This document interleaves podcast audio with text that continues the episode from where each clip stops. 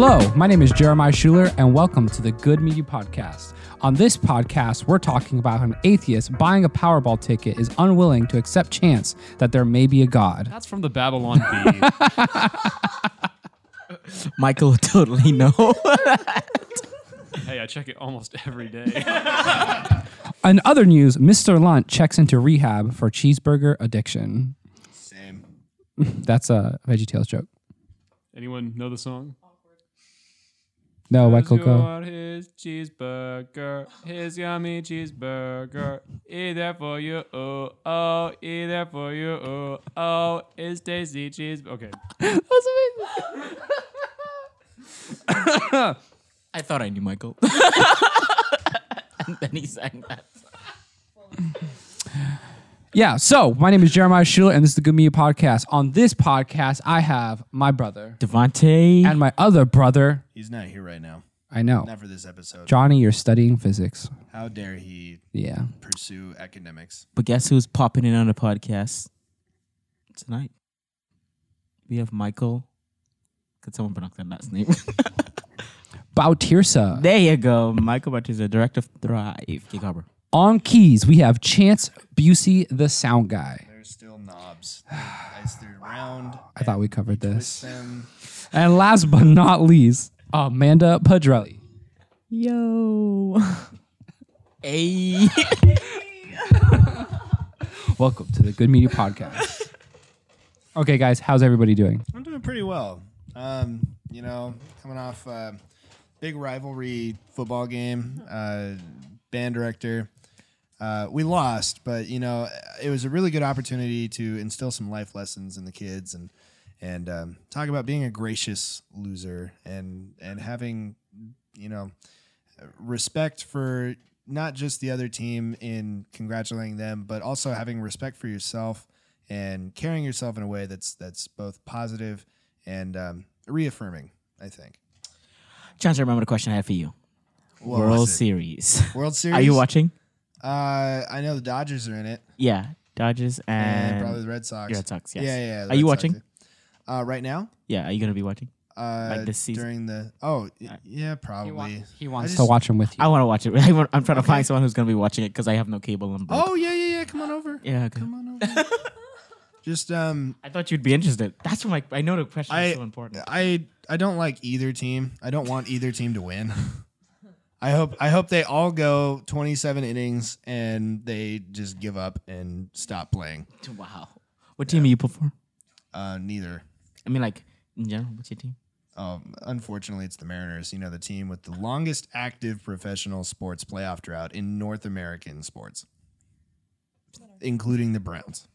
Wow. We suck the most. I'm moving to LA. We suck. Okay, how about you, Michael? How's your day going? Mine is good. I know very little about sports. and so I have nothing to complain about on that front. but you can tell us uh, VeggieTale songs. so, and Mr. Lunt. I, I know a few. Oh, where is my hairbrush? Oh, where is my hairbrush? Oh, where, oh, where, oh, where, oh, where, oh, where, oh, where, oh, where, oh, where, oh, where is my hairbrush? Phil Vischer, we're coming after you. Okay, let's get into like the first article. Tim Keller. Oh, yo, oh, oh yeah, yeah, yeah. Today we're talking about issues that young adults face. I wanted to just talk about news really quickly first. Are you guys ready? First article, not related necessarily to the topic, but still cool. Tim Keller. Christians are being sucked into society's demonizing, mocking of each other. I actually, I totally agree with that. I actually, I haven't read the article. a life lesson. I mean, fine. Read the article. You're like, I agree. Well, I still agree. But read the article. Tim Keller. Oh, wait, can you read it, Amanda? Thanks. Wow. He's dyslexic. Tim Keller, founding pastor of Redeemer Presbyterian Church in New York City, has warned that Christians are letting themselves be sucked into, sci- into society's ongoing demonizing and mocking of groups.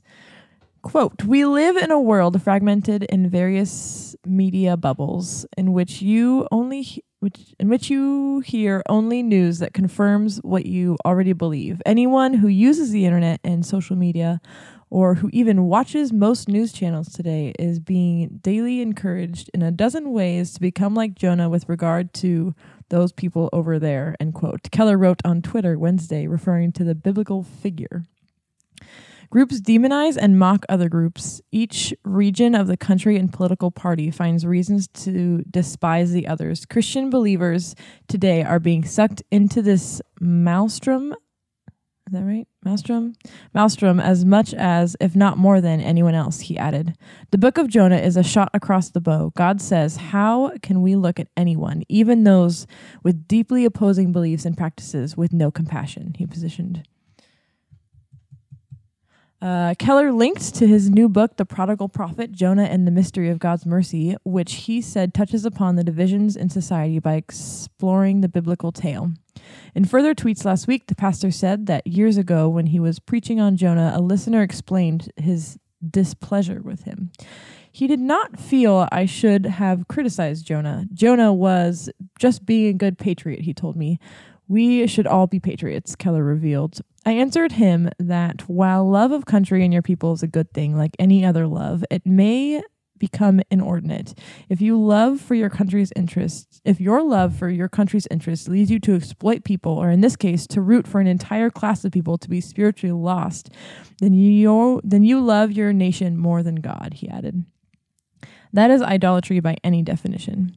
The best selling author has been vocal about the importance of Christians resisting the polarization of American society, even as it continues to become more and more fragmented. I still really agree with that. I, I took a survey online for uh, the How is Trump Doing from the Donald J. Trump website. And um, of course, there were only positive answers to give, either positive or other, not even just neutral, just other. And, um, you know, now, of course, I'm on their email list. And literally, their first, the first sentence after my name, it says, Chance, President Trump promise you, promises you he will work harder than ever before to stop the Democrats. Why?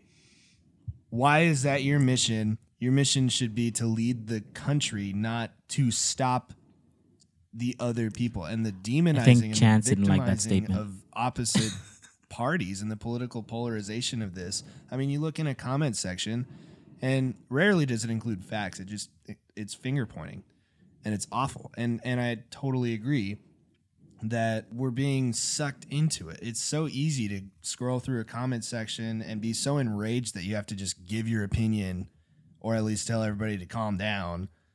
And it's so easy because we have so much access to so many different people, to so many different people's opinions, and it's easy to get riled and frazzled. And I think we have, especially as Christians, we have this desire to make things right, to make people love each other by forcing something down each other's throats. And that's not necessarily what we're called to do. But it it's a kind of a knee-jerk reaction I feel to a lot of people.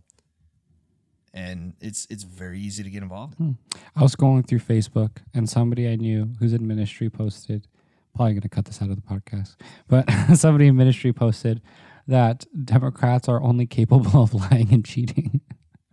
I thought that was funny. I was like, I was like, wow, you just generalized 40 million people in America. You just generalized the majority of voters in the last presidential election. Yeah. Mike Pence admits to heavy root beer drinking in high school.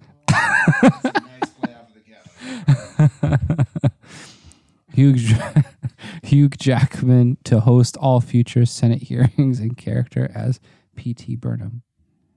Oh, I get it. Okay. That's funny. Wow. This Johnny Jobs is hard. He facilitates all of this conversation. Well, let's let me let me let, me- let me let me make a usual post. This week, well, last weekend, I went to Pure Desire concert, and you guys joined me. Well, I kind of joined you guys.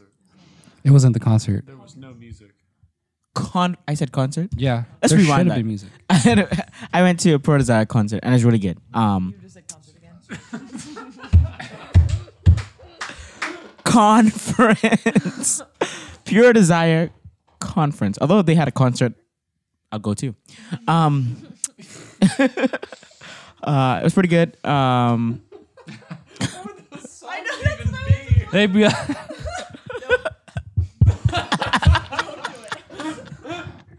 I was gonna say stuff like you know purity and all that stuff. Oh man. Maybe you should just say that whole thing again. Jesus paid it all, all to him I owed. Sin has left the crimson stain. So just a hymn then. Jesus washed it white as snow. Oh, praise God. Okay, so this weekend, um, I had the opportunity to go to the Pure Desire conference, and at that conference, um, just learned a lot. Um, I think one of my favorite was definitely all the science behind the brain part of it. Uh, You should explain what the conference is. yeah, actually, the conference is. Um, how would you explain what the conference is? Why you put it on me like that? Because you were there as well. Okay. Uh, the conference would be what? A breakdown of how addiction works. Well, sexual addiction, yeah. Sexual addiction, but also, like I would say, emotional addiction because they had uh, testing for love addiction and sexual addiction Yeah. and how to cope with those things and how that works within your brain. What's a love addiction? Here we go. I love it. no pun intended. Um, I love that you have questions about it. I just found I act, I had the same question when I saw literally the that was my first question when I saw love addiction. I, I'm gonna describe it like in my own words, and I'll tell you what they they, they kind of went at. I think it's like a over glorification of love, and to the sense where it can be unhealthy. So too much of anything is unhealthy, and I think even in love, you could over want it to a place of unhealthiness. So whether so in a place where you will do anything for it just to feel loved, and if and argument was made uh, at the conference that some females and probably males will will do things to just receive love and comfort from people, and so love addiction is probably will be defined as uh, someone who seeks out love, I guess, in pleasurable ways. That's how you guys have defined it. Um, and that pleasurable way doesn't only have to be sexual, so that's why I didn't use the word sexual there because I think we could we could seek out love in over friendships, I haven't like really really like attached to friendships in a sense, or um, be over love in the sense of attached to TV screens. I thought about this today. Um, actually, Jeremiah's girlfriend Riley made a mention of um, watching of TV, and I'm like, wow, we can we can soak ourselves into TV because we have this this feeling of wanting to be almost like if we watch a movie, we we kind of place ourselves in it. We're not as bad as the people, or we make ourselves make ourselves self love ourselves in a way, make ourselves don't feel bad enough. So anyway, all I have to say is love and addiction is yeah. So I guess we should just let's jump right into our big topic. Problems young adults face. Okay, so last week we didn't have the podcast. But you know what? We got together and we still hung out till like very late in three in the morning or two in the morning. And we wrote down a list of problems on the board. So, problem number one identity. Before we go any farther, I just want to call into question this entire subject. I mean, young adults don't even have any problems. Cute. it's not mean at all, but it's just funny. Uh, she's like, cute. Okay, it's just kind of funny that. Um, all right, let's just walk through because we're PhDs on issues. No, I don't know what I'm saying. We're gonna cut all this out. I'm just rambling. That was delusion. I was sarcasm. Why are you trying to deceive these people, bro? I'm not trying to deceive these these people. things? PhD. Sarcasm. Problem number one: identity. I don't know what that. It says purpose. What do you guys think? Individual purpose. Purpose. Sweet. This is Michael's writing. No, that's that's a CNL, including purpose. including Identity. purpose. Why did we write this as number one? Because it was the first idea we had. What was that chance? I have an idea on where we could take this. Um, I saw a lot of people really trying to find where to fit in, and not not necessarily where the best place to fit in was, but where they could fit in and be what they thought was successful in that group. You know, I, I saw a lot of people uh, going back to your going back to your love addiction explanation, Devante. I very very clear example that popped into my head of a specific sorority that all they did was like talk each other up and just be weirdly affectionate towards each other in a very I don't want to say egocentric way, but a very separate from actual life kind of way where they would go off and they would like live their own lives kind of off in their own little worlds and totally ignore everybody else but they would just like draw from the affection of one another. And it, it seemed like a lot of them were just attached at the hip. It could not be separated and just found their identity in one another. A lot of other really prominent examples in in my college experience was people identifying in their boyfriends or girlfriends finding identity in other people or in other things outside of themselves whether it be their sexuality whether it be you know their status on the football team or their leadership position in you know whatever club. Finding your personal identity is so much bigger than all of those things especially all of those things individually. Like if you're just clinging on to one thing I, I question where your priorities are and especially trying to find something that you know isn't going to fail you. Because if you get hurt and you're on the football team boom you're done if uh, you get bad grades and you get kicked out of a fraternity sorority, boom, there goes your identity as that. If your girlfriend or boyfriend dumps you, boom, there goes your identity as so and so's girlfriend or boyfriend. And it's it's I see a lot of people just setting themselves up for failure because of what they choose to identify with. But I know that my identity as a Christian is solid. It's not going to change. What's your identity in? Christ.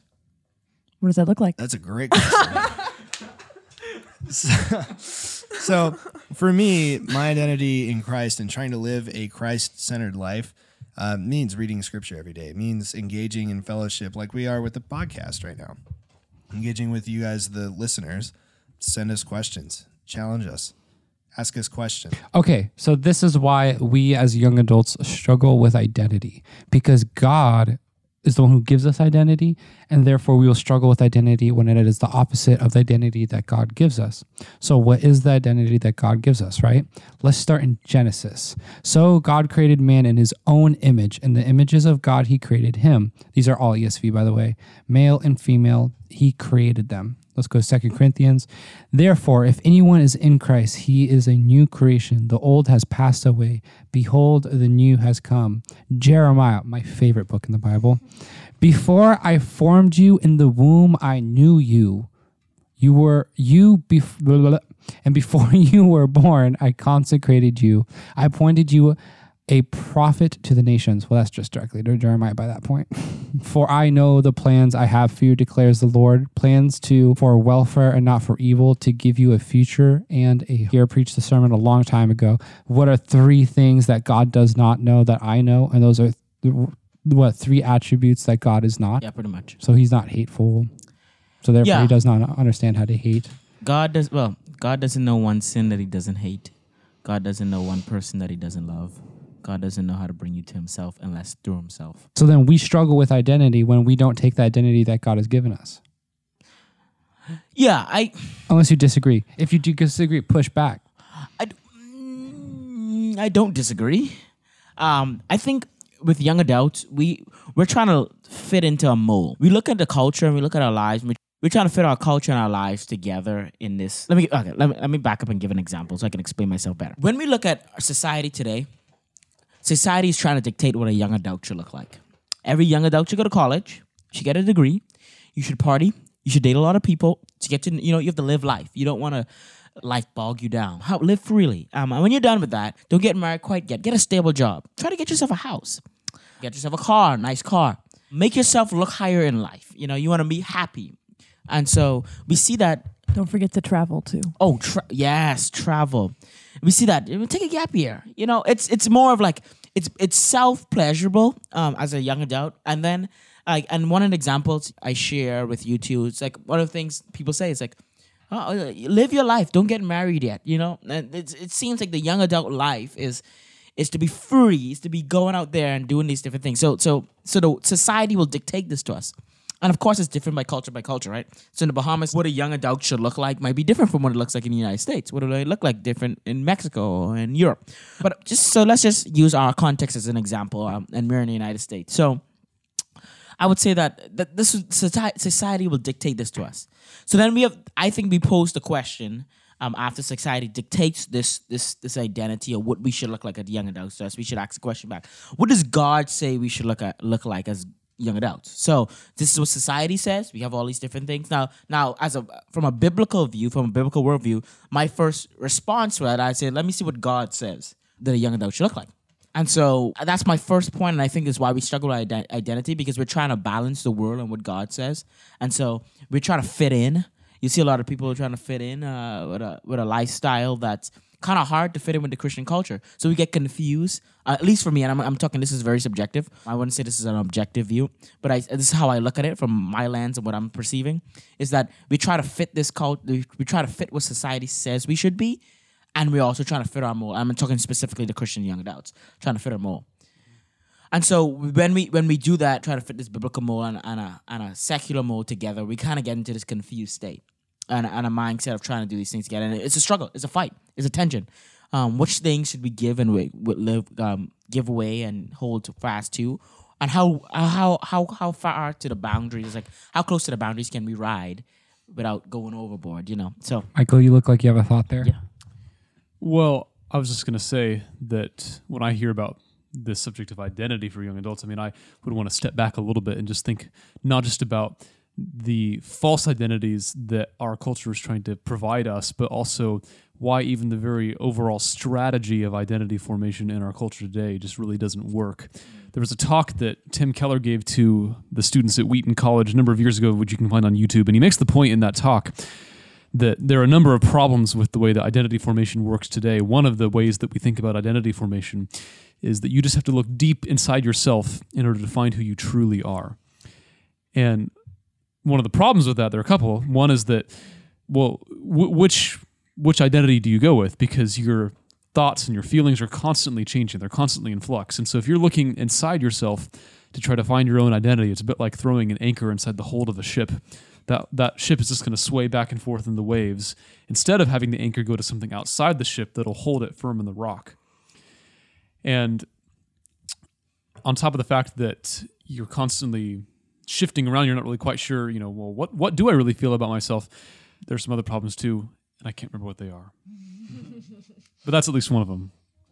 And so, and so one of the reasons why why the gospel is just so different is that it actually provides you something outside yourself that's not based on how you're feeling on a particular day. Um, it's it's not based on your performance. You know, if you have an identity that's based on how you feel about X, Y, or Z identity factor, well, what happens if that goes away? You know, so if your identity is in the fact that you know you're a popular kid in school, and one day you go to a new school and you're not popular, well, then you're, you're you collapse because that was what all of your self worth was in.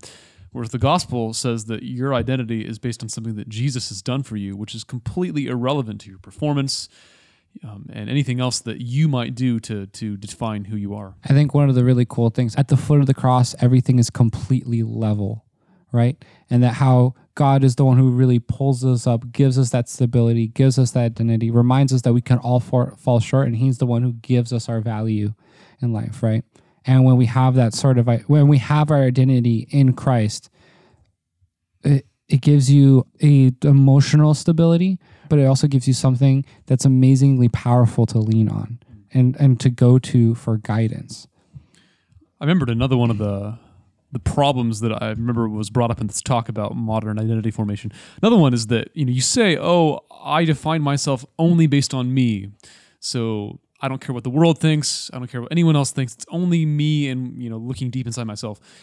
And Keller makes the point that, well, that actually is not how it works because no one is a complete island. Society will completely cheer on certain values and it'll completely oppose and, and sort of try to put down other values. So he uses the example of an Anglo-Saxon warrior, you know, a long time ago. And you know, let's say that this Anglo-Saxon warrior feels two impulses, one after the other. One impulse is to go, you know, plunder a village and go raid and kill and plunder, and the other desire is to, um, you know, same-sex attraction. Well, in his culture, I mean, the grid that he is living in says, "Oh, it's a good thing to go raid and pillage and plunder. Be a man, be a real Viking or real Anglo-Saxon or whatever I said he was." Whereas he would have immediately said, "Oh, you know, those, those same-sex attraction desires I have, you know, that's that's not who I really am." But of course, in our world today, it's completely the opposite. You know, if you were to all of a sudden feel this this you know deep rage to go off and, and kill someone, you'd say to yourself, "That's not who I really am." But then if you had some sort of feelings of, of same sex attraction, you would say, oh, well, maybe that is who I really am. So what's different? What's different is that we have a different cultural grid that is favoring and disfavoring certain of those of those things. And so this myth that well I'm the one who really defines who I am is not actually true. Those things are all conditioned and shaped by the culture that you're living in. Dang, that was really good. Well, not really a, my original point, but I think it's a pretty interesting one. But your capability to remember all of that is f- awesome. cool. Any more thoughts on identity? Because we have seven more of these. That's cute. Uh, I'm just gonna. Sorry, that's usually my like thing. I'm so sorry. Thanks. Yeah, I need to stop saying that. It's driving me. I'm driving myself crazy. No, I just wanted to pull in. I just wanted to pull in some scripture into this. When I um was first like seeking Jesus and figuring out what it looked like to live as a Christian. Shout out to Karen Cedarland. She took me through the book of Ephesians. And in the first chapter of the book of, of Ephesians, it gives you five things that are like who you are in Christ. In verse three, it says, Blessed and worthy of praise be the God, be God and Father of our Lord Jesus Christ, who has blessed us. We are blessed as his children with every spiritual blessing in the heavenly realms of Christ. Verse 4 says, Just as he chose us in Christ before the foundation of the world, so that we would be holy and blameless in his sight. So we are blessed, we are chosen. Verse 5 In love, he, re- he predestined and lovingly planned for us to be adopted to himself as children through Jesus Christ in accordance with the kind intention and good pleasure of his will. Verse 6 To, to the praise of his glorious grace and favor, which he has so freely bestowed upon us, the beloved, with a capital B. Uh, verse 7 In him we have redemption through his blood, through Jesus' blood, the forgiveness and complete pardon of our sin in accordance with the riches of his grace, which he lavished on us in all wisdom and understanding. So we are blessed, we are chosen, we're adopted into the family of God, we're his beloved, and we have redemption. We're also just like one with the body of Christ in John. You can read John chapter 17. There's Jesus like says his last prayer to God before he goes and like gets crucified. In verse 24 says, "Father, I desire I desire that they also whom you have given me may be with me where I am, so that they may see my glory which you have given me because you loved me before the foundation of the world." Jesus like wants to spend all of eternity with you and it's a pretty good place to put your identity. you know, just before moving on, I just thought that you know it might be worth just taking those those things in those passages that Amanda read, and just you know, I can think of like a specific instance in my life where those things really kind of hit home for me. So when I was in graduate school, I was at a place where like everyone was way smarter than me. I mean, just like surrounded by these really really intelligent people, and man, I was like, ah, you know, I just you know all all the things that. I kind of would have put my identity in previously, you know, like academic performance and good grades, you know, all that stuff gets turned on its head. And I remember, you know, I'd be off by myself, you know, late, late, late at night, and then I'd be, you know, trying to study on this thing or that thing, writing this or that essay. And you know, on the one hand, there was kind of this, it could have been this feeling of just pretty profound loneliness because, man, you know, here I am, I'm surrounded by all these really smart people that I can't measure up to, and you know, I don't really feel like I fit here. I'm off all by myself, writing essays till the wee hours of the morning. But to actually grab hold of those truths and realize, well, who cares what grade I get on this exam, and who cares if the guy sitting next to me is, you know, head and shoulders more intelligent than I am. I mean, to know the fact that that the God of the universe who made me doesn't love me just because of my academic performance or any other kind of performance. He just loves me because he loves me. I mean, that just is this little explosion in your heart that that kind of keeps you going. It's almost like an engine that you know the fire just keeps burning, even when everything else is is kind of stacked up against you. And so, know, I just I think about that as a situation where a lot of those truths about who I am according to God's perception of me um, just kind of gave me some some steam, some strength to just plug on during some difficult times. I think a lot of us experience the same thing. I, I experienced that with my identity and confidence in a lot of ways. And first of all, I didn't even understand that I had an identity and like the confidence that I had until I lost my confidence. And then I realized that I had this false sense of confidence that I built up to identify with, but also to use to protect myself. And then I didn't really understand what like true confidence was until like God redefined that with for me. And then like it gave me a new sense of confidence. Like a confidence seeks out to be humble when possible. And like the confidence to demonstrate what God is doing in my life because he's my savior, right? He's the one who builds me up. He's the one who makes me brand new. And it's that ability to be vulnerable with each other. And essentially, like God has like reshaped my identity in a lot of ways. It went from like this narcissistic little turd who just wanted to like thought he was smarter than everybody. It just be reformed and reshaped to that idea of no, I'm I'm a person who wants to bend to God's will, who wants to follow him, who wants to be vulnerable and honest with people, even when it's like insanely uncomfortable. Because I fall so short so many times. That's okay, Jeremiah. we still love you. Thank you. And it's kind of nice, like knowing when like your friends know about your garbage and they know about like the struggles that you're going through. It's comforting. Okay, topic number two: shame and guilt, because it perfectly leads into what I was talking about: shame and guilt. I'm just going to start this off with a Bible verse, Romans three twenty three. For all have sinned and fall short of the glory of God. How amazing that I'm not alone in my shame and, and and my ability, my constant ability to fall short. Like I'll be like running along, I'm like, God, I'm doing so good, and then next thing I know, I get like tripped, I fall like straight in my face. Actually, who's this all you talk about? So, Jeremiah, are you saying that you derive comfort from the fact that other people are sinners? Yeah, So you're just trying to pull everyone else down to make to make myself feel better. Dang it. Yeah. it's more like we're all terrible human beings and then God gives us salvation. I like the idea that, wow, this is going to sound so Misery loves Calvinist. company. yeah. Uh, that, this is going to sound so Calvinist, but I love, no, no, no. I love the idea that any goodness that I could possibly achieve comes through God and not my own ability. Because my own ability keeps falling short. Jeremiah, you're such a Calvinist. Just admit it already. I just don't understand how that works because th- that's not true, right? How did that goodness come from God if you chose your salvation? Anyway, next. So let's so uh, anyway, um, shame and, shame and guilt, Human guilt. I like how you preface that this is gonna sound very Calvinist because you you put yourself in that hole, bro. I'm a little centrist with like a Arminian leaning. Yeah, sure. I, I get where you come from. When you read that verse, we're all sinner fall short of the glory of God. I think Romans 3 as well. No man chooses good. No man chases after God. I, I, I'll push back on Michael too. Uh, I, I, I- get encouraged to know that we're all sin and fall short, but it's not that I want to drag everybody down with me because we're already down.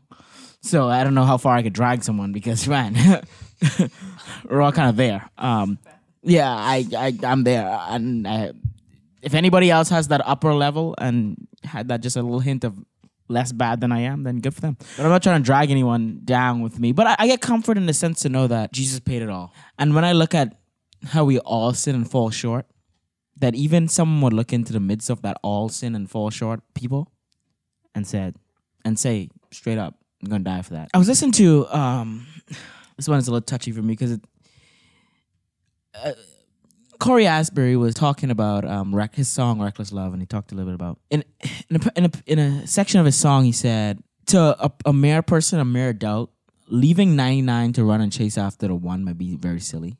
And then he said a part of it. He said, you know, God rejoiced with one sinner that repents and ninety nine that doesn't. You know, He rejoiced with that one sinner that repents.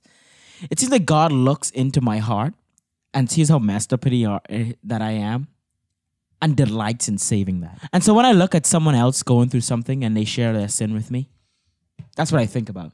That Christ said, I look at he looks into that and he says, I died for that. So someone opens up to me, share their sin. That's I think that's my first response. I had to train my mind to do that. I had to actually like because first we want to be judgmental, right? We want to be first. I, I I have a list of things that I list out what what in my flesh I would like to do when I when someone confess or someone brings something to me. My in my flesh is my first thing. I would like to put myself there and say, wow, I'm not as bad as that. The second thing is now I'm judging them. Why did they do that? The third thing is like we, we go down in this list in our flesh, we, we start to do these things. But I, I'm trying to renew my mind, like the Bible tells us, into thinking differently. How could I how could I show God's glory in this situation? First thought will be, well, I'm just as bad as that. And th- this, I put it uh, on this level of grace. Like Michael kind of preached about that. We're all kind of at this in this this plain field of like we all need grace from Jesus Christ. So I put myself in that position. The minute someone says something sinful to me or what they've done wrong, I I put myself there in that same position. And then the second thing I do, instead of judging them, asking why they why why this person do that. You know, I would I would understand that sin can cause some person to sin. I mean, there's like Michael said earlier, there's strongholds that sin can can do and cause a person to stumble and fall because we all fall short. And so I, I try to train my mind and to listen instead of putting shame and guilt on a person. And so I I, I battle with that in, in, a sense of like I, I pray that I'm doing this correctly. I pray that like I don't want to I don't want to immediately cause someone to be feel guilty about their sin. We all the Holy Spirit convicts us all and I think that that's enough. I don't. They don't need this Holy Spirit conviction and then the guilt from Devante. I don't. I don't feel like that's. I don't need to put the icing on top of the cake. I think God got this. You know, all good things. Yeah, uh, you see that? Yeah, yeah, yeah. Arminians. I don't know if you guys think God got it, but uh, uh, but no, I. That's just my little five set about guilt and shame. I'm just trying to train train my mind because personally, I struggle with my story and sharing my story because I'm afraid. I'm afraid of what people are gonna think. I'm. I'm afraid of how people are gonna look at me differently, how they're not gonna perceive me as who I am, who I make myself out to be. Because when I tell them the real me, I'm afraid that they're gonna run. They're gonna, I'm, I'm, I'm gonna feel shame and guilt because of who I am, um, the story I have, and then people are gonna run away from that. And I'm actually as the more I as the more I get into Christian community, the more I realize that that's not true. The more I start to dive into to get around believers, the more I see like wow, like God has other people in place to hear Devante's story and to show the grace of Christ. Like I, I he's been literally pouring that over me for the last three months of my life. Starting from probably June in the summer, um, I've been trying to get more open in my story and like over and over, God has been proving like in this community, I'm gonna show you there's grace, there's love, and there's no condemnation for those who are in Christ Jesus. Mm. That's so good. I think what's really cool is like the more you share, you you start realizing that God gives you this confidence, right, to share those things, to give freedom to others. Because when you share, you're like, wow, you, you you struggle with the same things, right? We can build community, we can work together with those things, and then you realize then you have you have pastors who go straight up on stage and like these are my problems. Wow. And like if you want to go against me, what are you gonna do? Because I have God on my side. So it's it's it's like it's not even the same problem, you know. It's just the the mere fact that there's other Christians that struggle. Right. Blank. You know. It's just like not everyone's perfect. Exactly. You you. I, I I I confess that I had that mindset, you know, like Christians are these perfect people. They do it right. They do it great. And if they don't, man, they're perfect at faking it. So they're perfect at something. You know, it's just like they're really good at it, man.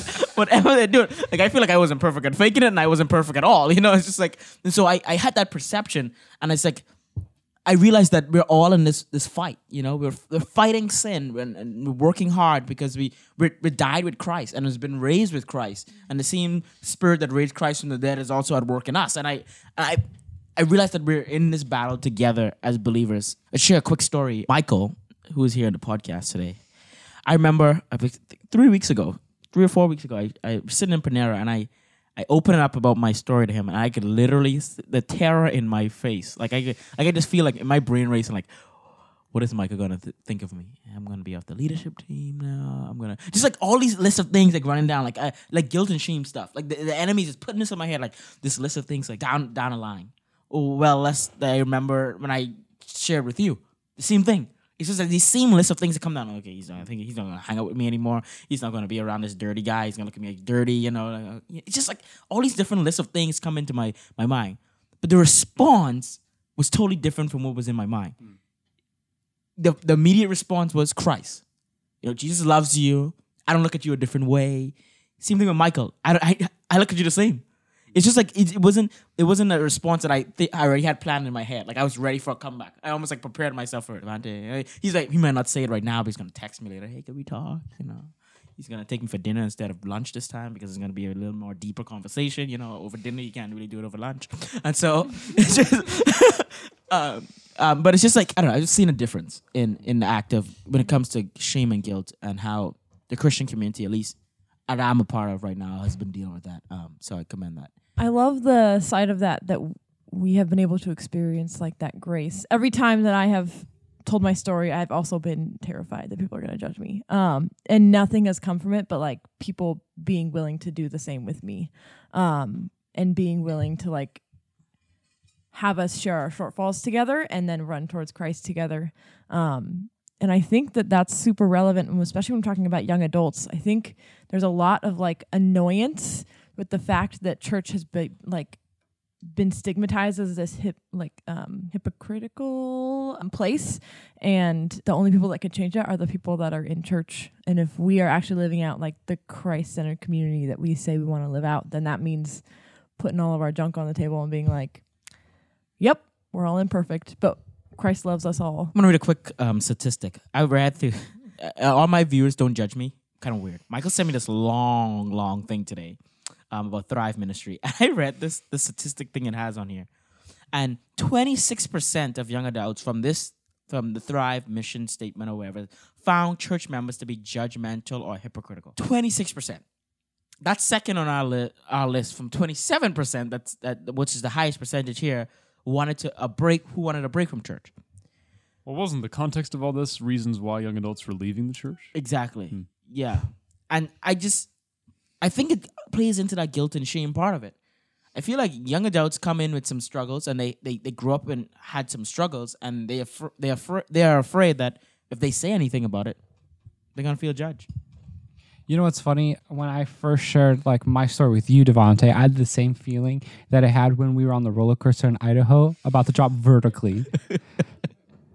Except I played it cool and I wasn't screaming my head off saying, praying out loud, Jesus, please save me before I fall and splat like a bug on the road. like But literally that same sinking feeling in my stomach, like the same thing. That's amazing how sharing my story can be just as scary as going on a roller coaster where I'm literally about to pee my pants. Yeah. I remember that roller coaster. I'm like strapped in. I click in. I suck in my stomach a little bit more so I can get one more click. Like, and then I look over. I'm like, Devonte, this was the worst idea of all time. Actually, I have a curveball. You said something or that, that that triggered something in my brain. Curveball here. Do, you think that that identity, like sharing our stories and stuff like that, has anything to do with our identity in Christ? So, are we not as confident with our identity in Christ will cause us to be afraid to share our stories? What do you guys think about that? Like, Well, I think a lot of our identity gets distorted when we let like shame, guilt, anxiety, depression, fear of others take over because none of those things are of Christ. And if we're supposed to have an identity that's given us given to us by God, then we can't have these essentially sins dictate how that shapes our identity. Yeah, I was I was at One Hope, and uh, it was talking about how fear is a sin, and if you're constantly fearing that people will discover your your true identity, then that's a distorted, like that's a hidden identity. That's a distorted identity. It's not like what you're actually portraying to people. which is so cool to me that the ideal that you know is that you would come to embrace your identity in Christ and your inside would be exactly like your outside. I mean, I just can't tell you how many times I've realized, man, like my outside is just completely different than my inside. And I and recently I had someone ask me, you know, does anyone actually know the real Michael? And I said, oh, wow, like I don't think so. And I realized that that wasn't necessarily, you know, something I'd like set out to achieve. It just I think it kind of happened because in the you know daily comings and goings of life, like you know, there are just certain parts of myself that well I feel comfortable sharing that with someone, but not this other part. Um, I just so look forward to the day in heaven when all guilt, all shame, all sin will be gone, and everyone will be perfectly transparent. Can anyone actually like reach true 100% transparency? Is that possible? Depends on how you define transparency, but I mean, if the Garden of Eden was a place where Adam and Eve knew no shame, and if the lack of transparency comes from trying to cover up shame, then if there's no shame, I think there can be transparency. Hmm. He also brings you old school rap, I know. VeggieTale songs, He's a good guy, man. and Babylon Bee references on the dot. Yeah, I. I don't know. I just was like, thinking through that. Just like if I'm really grounded in my identity in Christ, why would I care if I share my story? And shame and guilt. After you get guilty, you start to feel anxious and depressed. This is our third point: anxious and um, an- anx- Mm. anxiety and depression. I hear this. This is probably the one that I hear talked about most by secular media, not just uh, among Christians. I don't know if anybody ever had like like super anxiety where like you can't even sleep. Um, just like you're just like so shivery. I think I had it one a few times in my life. I I'm very afraid of exams. I get like really like caught up in like like man, I gotta pass this class because I'm not super bright. So let's get this let's get this exam done, you know. And so like I get started, I get really like exam anxiety. I don't know if I, if, I, if I'm depressed. I don't know that. I I've never been like diagnosed or anything, so I'm not gonna make that statement and say I'm depressed. I don't think. I don't think. I I hear I hear it a lot. I hear it a lot. Um, just through friends, uh, through my fiance. Does anybody here actually struggle with anxiety or depression? So I wouldn't really be able to speak to this. I've only experienced like actual true anxiety maybe twice in my whole life. yeah.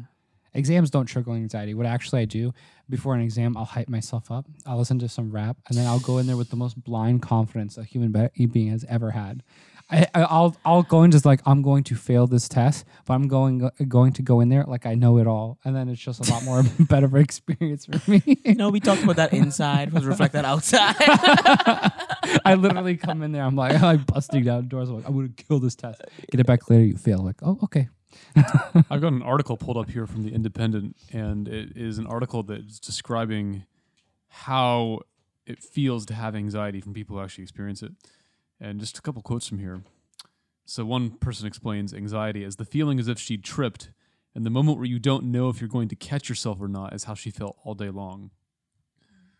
Or another example here is that it's a bit like seeing cop lights in your rearview mirror and you know you did something worthy to get a ticket. And coming down from an attack is like the cop flying past you, heart still racing, kind of shaky, kind of sweaty, and it's all in the back of your head the rest of the day. You think how great it was that you didn't get pulled over this time, but you are painfully aware you might not get this lucky next time. The one time I had like anxiety is my my like my muscles hurt and my it seemed like my bones hurt. Like there was an internal pressure built with inside of my bones that went all the way up my spine, like into my head. It was intense. this is a funny anxiety story. I was going. I was in Idaho as as a, as a, as a camp staff person, and I was driving my Jeep Liberty, and uh, I was showing off because I had people in the car. I did 100 miles per hour. My fender flew off. There's a lot of anxiety, and then I spin around, and then I send someone. I, this girl who's in the car with the other gangs comes there. I say, "Hey, could you go get out the car and get the thing? Get the thing out of the, s- the middle of the street." Is that anxiety or is that just really intense embarrassment? I was like, I hope a cop didn't see that.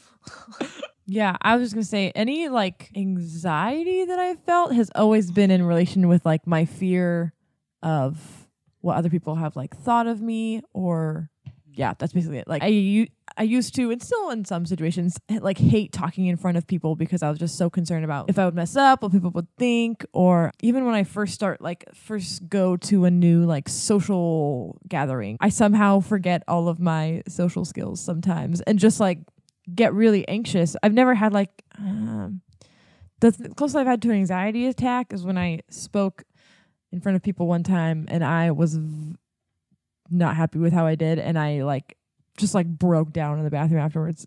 But I don't know if that was anxiety or what, what it was. And depression, I would say there was a part part of my story is where there was a portion of my there was a summer that I had that I was really lonely and like seeking all of the wrong things to like fill myself. And that I, I I would say I was depressed like near the end of that summer when I just felt so alone. I'm like super extroverted. I loved like being around people and the fact that that like wasn't a thing definitely it was definitely in a dark place. I don't know what like the technical definition of depression or like being depressed versus like having depression, like what that is, but I just wanted to throw out a question, really, which is why do we think it is that this is such a problem for young adults today? I think it's a really big problem just because I know a bunch of people who actually have that problem. Um, countless people. I personally don't struggle with that problem. I'm really glad I don't because it, it just looks like mm, just looks like a huge pain, and it's just like a constant nonstop struggle. And I think, uh, and like statistically speaking, uh, we can look it up right now that, that like depression is on the rise. Um, I'm even just wondering too about what some of the causes might be behind it that have made it such a, yeah, such a, a pressing issue for this current generation in particular. because of social media. I think social media hasn't necessarily created any new problems, but has exposed uh, pre-existing problems in a new way or level. Well, and I would even add to that that there's been such a breakdown of the family, and I would just be very surprised if that somehow did not contribute to not just the the phenomenon of anxiety or depression, but all kinds of other things. In fact, when I was with you guys this last weekend at the Pure Desire conference, I was speaking with someone who actually had done a good bit of research on it might have been Pure Desire itself as a program, or it might have just been on the subject of sexual addiction. And one of the things that he found, I think he had done some research in school or graduate school of some of some sort, and he said that a big part of, I believe, what had led to just a greater outbreak in things like pornography addiction and so on was breakdown of the family. So that's you know I don't have any evidence for that. That's just sort of off the cuff, but um, I wonder if that might have something to do with it. It also just uh, I was just scrolling through like five articles here really quickly, but uh, we sleep less, we're not as healthy, we don't take as well care of ourselves, and then we're more emotionally vulnerable uh, to certain things because like we don't exist in this little tiny bubble anymore. We have access to people who uh, demonstrate like excess of wealth and a style of, and, a, and a lifestyle all geared towards promotional content and like showing the best life humanly possible to leverage that for some sort of like financial gain. And I think we just compare ourselves against like this false reality. Well, there are things like isolation and loneliness. I mean, that's related to family breakdown, but that's also just a reality of modern society where people move to cities. Mm-hmm. Like, I think of just our own hometown where so many of the people that I knew who grew up here, went to high school, as soon as they left, they wanted to get off to the big city. And even there, though, I mean, despite the fact that there are more people living more closely together, there are just a lot of things that lead to your community, even in a play in an urban area, kind of being thinner. Um, you're kind of packed like sardines in a place, but it's not as though that means you actually know your neighbors or actually spend time with them. Um, it could be that you're trying to make ends meet because the the cost of living is so high that you're just you know frantically going from job to job. And so, with the rise of loneliness, it would make sense that people would just kind of suffer more from things like depression, which would just be, the, I think, the natural result of not having, um, you know, enough thick social relationships in your life. I would also assume that we're less inclined to rely on uh, on each other and actually form community. So we're more able to be independent in those ways that you're expressing. A good examples. I don't really have a relationship with any of the neighbors who live around me because it's really not necessary. I would imagine that if we rewinded time, uh, communities would have to come together to work together because we don't have the systems set in place. Like if there's a down tree in the road, for example, you have to move that. Nowadays, it's just the government who moves it, and it's not an issue. It's I don't I don't really have reasons to talk to my neighbors necessarily. And I think that probably would have been different a long time ago. Any other thoughts and ideas on this uh, depression and anxiety? I'm cheating here a little bit since I, I'm not sure. It looked like both Amanda and Devontae were looking up something in the Psalms, but it just kind of occurred to me that the subject of anxiety and depression is all over the Bible in the book of Psalms. I mean, the number of Psalms where David is just like having all these crazy emotional ups and downs. I mean, it's just really encouraging that the Bible has kind of been there already before you, you know. Um, but it also models how it's possible to take those emotions and to give those back to God. And that there's, you know, kind of a form of catharsis or release that can come from doing that. Are you guys ready to move on to topic number four? I feel like we kind of already addressed this, but we could probably go in a little bit deeper. Number four, community. Well, when I started this job, working uh, to be involved in a young adult ministry, I was given a magic wand I almost didn't get one of those. called the community wand. And all you do is you just, you know, magically wave it over a group of people, and then they're all best friends, and they confess all their sins to each other, and they forgive each other, and community gets formed. Can I get one of those too, please? Uh, there was a uh, limited production line. Only one was ever made. Um, before we jump into like the topic of this podcast is problems that young adults face, and we talk a lot about solutions. But like, why do we think that young adults don't have good community? I think might be a good thing to talk about first. I think my number one argument for why young adults w- w- don't have community and why one of their main issues would be a lack of community is the fact that when you when you kind of talk to people like you talk about those loneliness you talk about depression you talk about how people feel trapped in a lot of ways and that is because of a result of a lack of community uh, we also have all these subgroups who are coming up with these community identifiers, right? And a lot of people are clinging on to those and they're looking within themselves to identify with a community in one way or another. I, here's a perfect example I work in advertising and media. And the reason why advertising and media is really effective in community is because people identify with a multitude of communities, and therefore I can target people on a finite level. I can take an audience of 30 million people and I can narrow it down to 200,000 people based on communities that they identify with and communities that they're involved in. So part of the reason that that works is because I think that we tend to find a kind of like a false sense of community in social media. So like what you're talking about, correct me if I'm wrong, is you're using things that people like show that they identify with on social media to be able to narrow them down when these communities are actually just like something that they liked online or like a group that they're part of and not even necessarily like some of them are real communities like i have facebook groups that are with thrive and it's people that i actually see in person and like hang out with all the time but we can also like identify with things i identified as a christian on facebook way before i was actually a christian on facebook It is a false sense of community. It's but it's also something we all strive to be in at the same time. Amanda, you said I identified as a Christian on Facebook before I identified as a Christian on Facebook. right oh really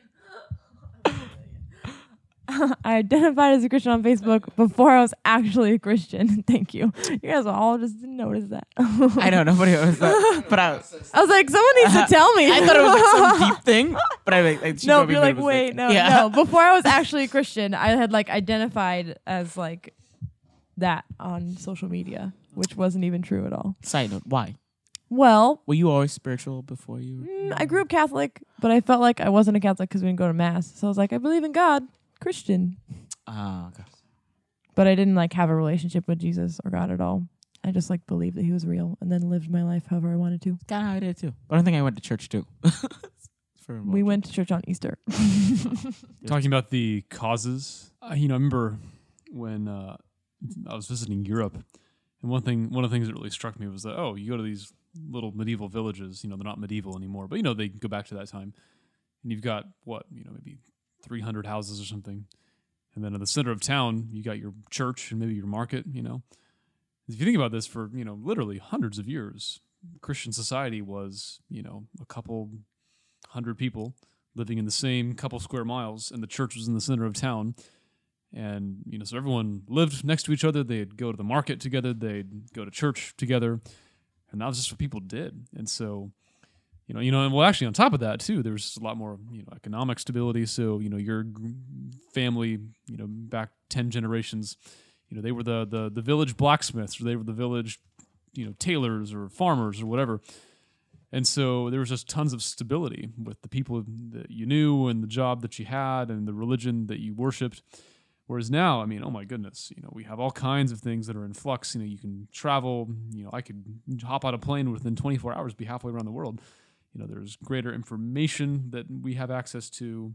Um, and, you know, there's, um, you know, obviously like our, our just kind of on the ground community life, whether that's urban or suburban or rural, just, you know, way, way, way, way different. And so, in a way, things like social media, I think they're part of the problem. They're also a symptom of the problem in a way. Um, so, I yeah, you know, I do think a lot of the causes are sociological.